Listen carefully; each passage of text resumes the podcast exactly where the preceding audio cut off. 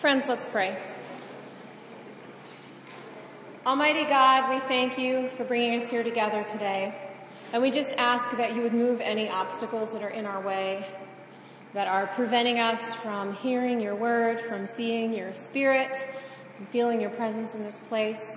We just ask that you would illuminate the pages of scripture for us, that we might see what it is that you would have us do for you in the world around us.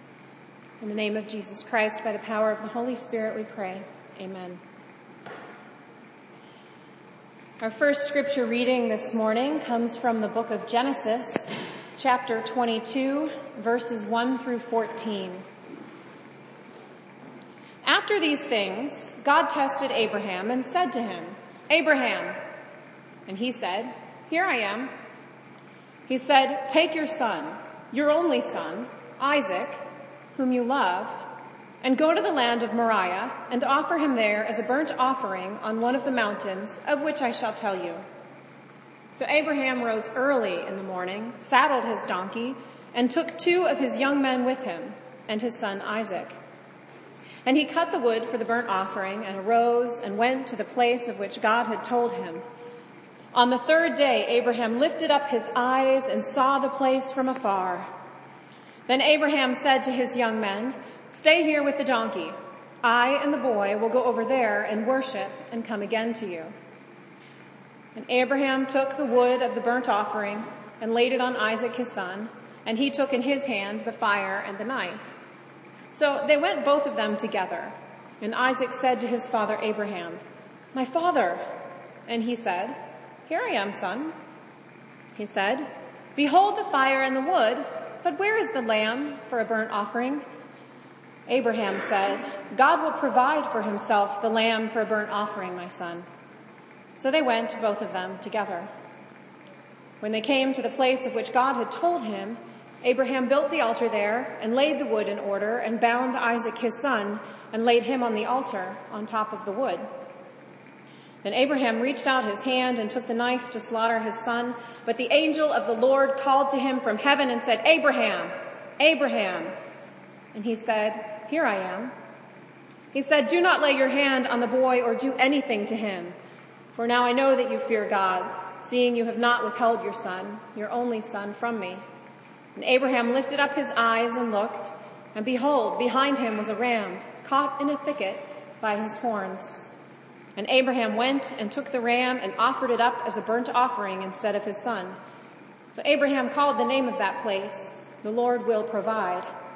As it is said to this day, on the mount of the Lord it shall be provided. Our epistle reading comes from the letter to the Romans, chapter 6, verses 12 through 23. Let not sin therefore reign in your mortal body to make you obey its passions. Do not present your members to sin as instruments for unrighteousness, but present yourselves to God as those who have been brought from death to life, and your members to God as instruments for righteousness. For sin will have no dominion over you, since you are not under law, but under grace. What then? Are we to sin because we are not under law, but under grace? By no means. Do you not know that if you present yourselves to anyone as obedient slaves, you are slaves of the one whom you obey? either of sin, which leads to death, or of obedience, which leads to righteousness. But thanks be to God that you who were once slaves of sin have become obedient from the heart to the standard of teaching to which you were committed, and having been set free from sin, have become slaves of righteousness. I am speaking in human terms because of your natural limitations, for just as you once presented your members as slaves to impurity and to lawlessness, leading to more lawlessness, so now present your members as slaves to righteousness, leading to sanctification. For when you were slaves of sin, you were free in regard to righteousness. But what fruit were you getting at that time from the things of which you are now ashamed? For the end of those things is death. But now that you have been set free from sin and have become slaves of God, the fruit you get leads to sanctification and its end, eternal life. For the wages of sin is death, but the free gift of God is eternal life in Jesus Christ our Lord.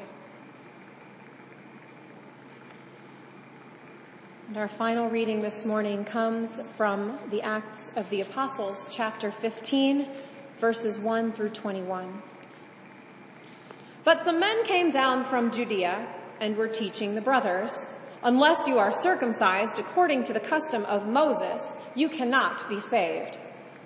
And after Paul and Barnabas had no small dissension and debate with them, Paul and Barnabas and some of the others were appointed to go up to Jerusalem to the apostles and the elders about this question.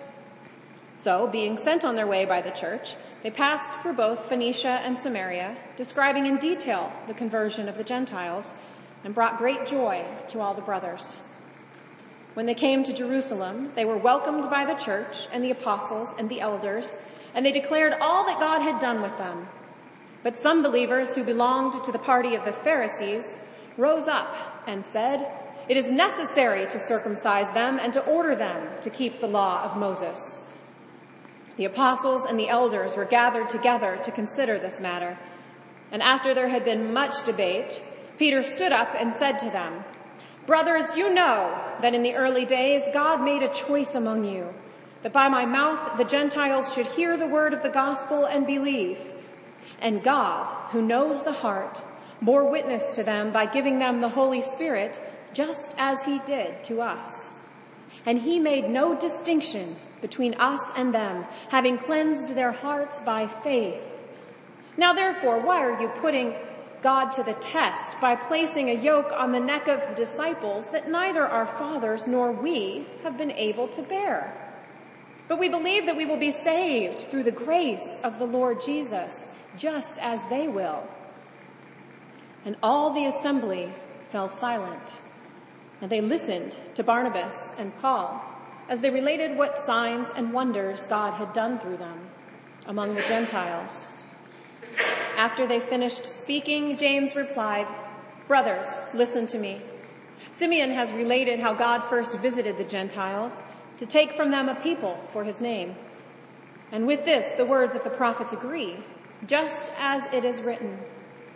After this I will return, and I will rebuild the tent of David that has fallen. I will rebuild its ruins, and I will restore it, that the remnant of mankind may seek the Lord. And all the Gentiles who are called by my name, says the Lord, who makes these things known from of old. Therefore, my judgment is that we should not trouble those of the Gentiles who turn to God, but should write to them to abstain from the things polluted by idols, and from sexual immorality, and from what has been strangled, and from blood. For from ancient generations Moses has had in every city those who proclaim him, for he is read every Sabbath in the synagogues. This is the word of God for the people of God. May the words of my mouth and the meditations of each of our hearts be pleasing and acceptable to you, O God, our rock and our redeemer. While early on in our marriage, Tim and I briefly attended a large Christian and Missionary Alliance church. Aside from that time, we have both always been Presbyterian. We met as children when my dad became the pastor at Dormont Presbyterian during the time that his dad was the organist there. Presbyterian roots run deep in both of our families.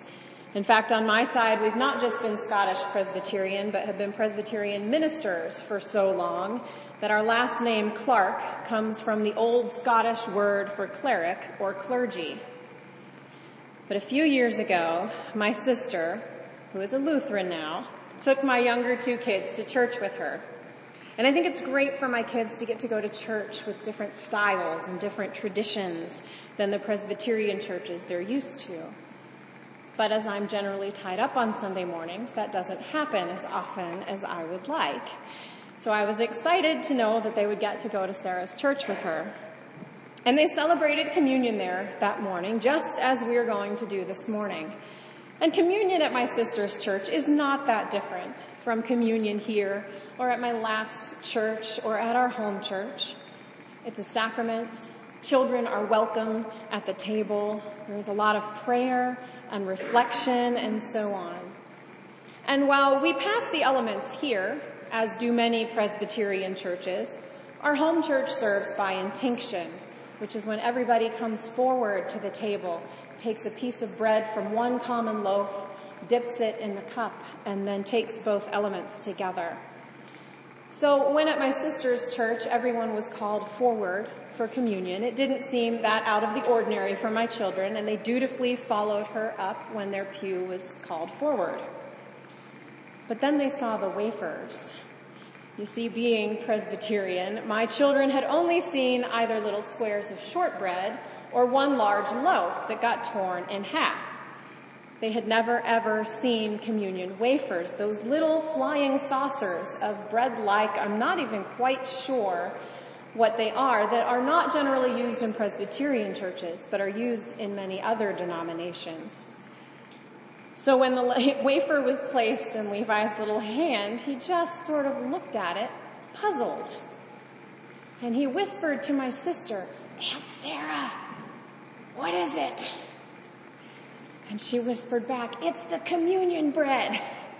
And he looked at the wafer in his hand and he looked at Pastor Stan who had handed it to him and he looked at my sister again and she said, Levi, you eat it.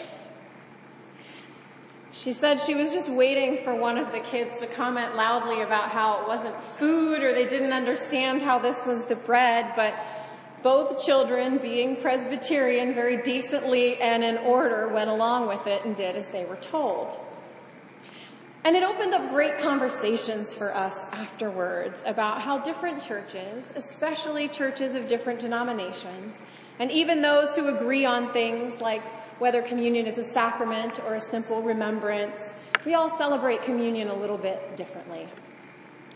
And that's true of many church celebrations and activities. It's true of baptisms, of music, elements of the worship service, order of the worship service, whether the pastor wears a clerical collar or a robe or not. And decisions about these things are made for theological reasons. Like the common loaf is a symbol of how we're all in this together in Jesus Christ. For pastoral reasons, like it's difficult for the elderly and disabled to move forward to take communion and sometimes for plain old practical reasons, like it's too darn hot this time of year for me to be standing up here in my bulky black robes. But when they aren't periodically reevaluated and regularly discussed theologically, pastorally, practically, when they're taken for granted as simply the way we do it, these patterns and rules don't serve any real purpose at all. They become a sort of secret handshake that gets in the way of people from the outside being able to feel like they really know what's going on. They begin to drive people apart rather than bringing them together. These often unspoken rules about how things work can be disorienting. And they can actually drive people away if we aren't sensitive to how that happens. This is the problem we encounter in Acts 15. Some of the Christians who had converted to Judaism felt strongly that it was important to maintain their Jewish customs, especially circumcision and kosher law, in order to be fully Christian. This was their theological history, and it was a big part of how they had worshiped from the time they were young. And so some of them traveled without official sanction from the church in Jerusalem to Antioch where the church was primarily made up of Gentile converts. And these Gentile, non-Jewish Christians didn't see any need for circumcision and kosher law. They didn't see this in Jesus' teachings, and they argued that their salvation was in Christ, so they didn't need this kosher law anymore. Just like we saw in Saul's persecution of the church last week, these guys really did think they were doing the right thing. Their hearts were likely in the right place. They saw what they believed to be a soul damning sin and they struck out to confront it. All their lives and through all their generations, the kosher law and circum- circumcision had been what set them apart from other religions. It was what made them different. It was what made their God different from all the other gods. So it's understandable that they were hesitant to allow the Gentiles into the fold without their becoming full Jews first. But what these Judaizers, as Paul later calls them, saw as sin was really just the Gentile church acting in the freedom from sin and law that we are all given in Jesus Christ. Breaking with the traditional law was not a sin. In fact, a little bit before this, in chapters 10 and 11, God gives the apostle Peter a weird vision in which he tells him it's okay for the Gentiles to eat whatever they're going to eat. They don't have to follow the old law that way. That law was given as a grace to the people, so using it as a means of judgment or exclusion is sinful. This became a pretty big conflict. And so we see the church leaders, including Paul and Peter, get involved in this issue. I love how the scripture says there was no small debate among them. What an understatement. So they have a council in Jerusalem, the first church council on record to sort this out. And the leaders come up with this statement about the situation. Essentially, our actions matter, but they do not save us. The Gentiles don't need to follow the whole kosher law, but they do need to be sensitive to those for whom their spirituality is bound up in that, for whom that is part of their theological identity. The Jewish Christians are free to continue to live out their freedom and the grace that God gives through their circumcision and the kosher law. And the Gentile converts need to be sensitive to that. But it's also on the Jews to be sensitive to the fact that the Gentiles don't have to be circumcised and follow the full kosher law to be Christians. In other words, the new guys, they don't have to worship the same as the old guard in order to be good Christians. And the old guard don't have to throw out their faithful traditions either. Both are called to work together and to find common ground, honoring each other's faith because both are saved by the same Jesus Christ and nothing else. Both are called to sacrifice something, to give up something for the sake of growth and unity. Notice that they aren't told to worship separately, but to work together. Like Abraham, both get to the moment of sacrifice and see that God has something amazing planned the whole time. We get such an interesting look at this grace and law interaction in Genesis 22. You see, all around Abraham and his family were people groups for whom child sacrifice was a totally normal thing. It's something that was just assumed to be the thing to do in order to please your God. So when Abraham's God demands he sacrifice his child, it seems difficult, but pretty normal to Abraham. It was violent and it was awful, but violent and awful was how the world was in Abraham's day. But just at the very moment that Abraham raises his knife, his hand is stopped by God and another sacrifice is provided. This passage, this part of Genesis, is not primarily about Abraham's faith, it's about God's grace. It's about how different Abraham's God is from all the other gods the other people are worshiping. The climb up the mountain, that process of letting go of things we have loved, is rough. The moment with God at the top is precious and it is life-giving because the God we serve is different than the gods the world tries to pawn off on us. This moment in Genesis 22 isn't about Abraham proving himself to God. It's about God proving himself to Abraham. It's not about Abraham being different than the people around him. It's about God being different than the gods around him. Our God does not demand sacrifice as do the other gods. Our God gives covenant and grace rather than demanding. That is the point of the Abraham and Isaac story, and that is the point of the law that is given to the Israelites. When God keeps saying, I am the Lord your God and you will be holy, you will be set aside, you will be different from the world around you. A different God calls for different people. That God is about grace, not law. Even the law is about grace, not law. Sin is not by definition breaking the law, it's breaking God's shalom, the peace and wellness of humanity and of creation. God's commandments are, are fences that help to direct us back toward that shalom. In our Christian arguments, those inevitable times that we disagree over what pleases God, how we should best worship, what laws we should worry about, and which ones we should not worry about, we are asked to remember that it's about grace, not a specific set of rules.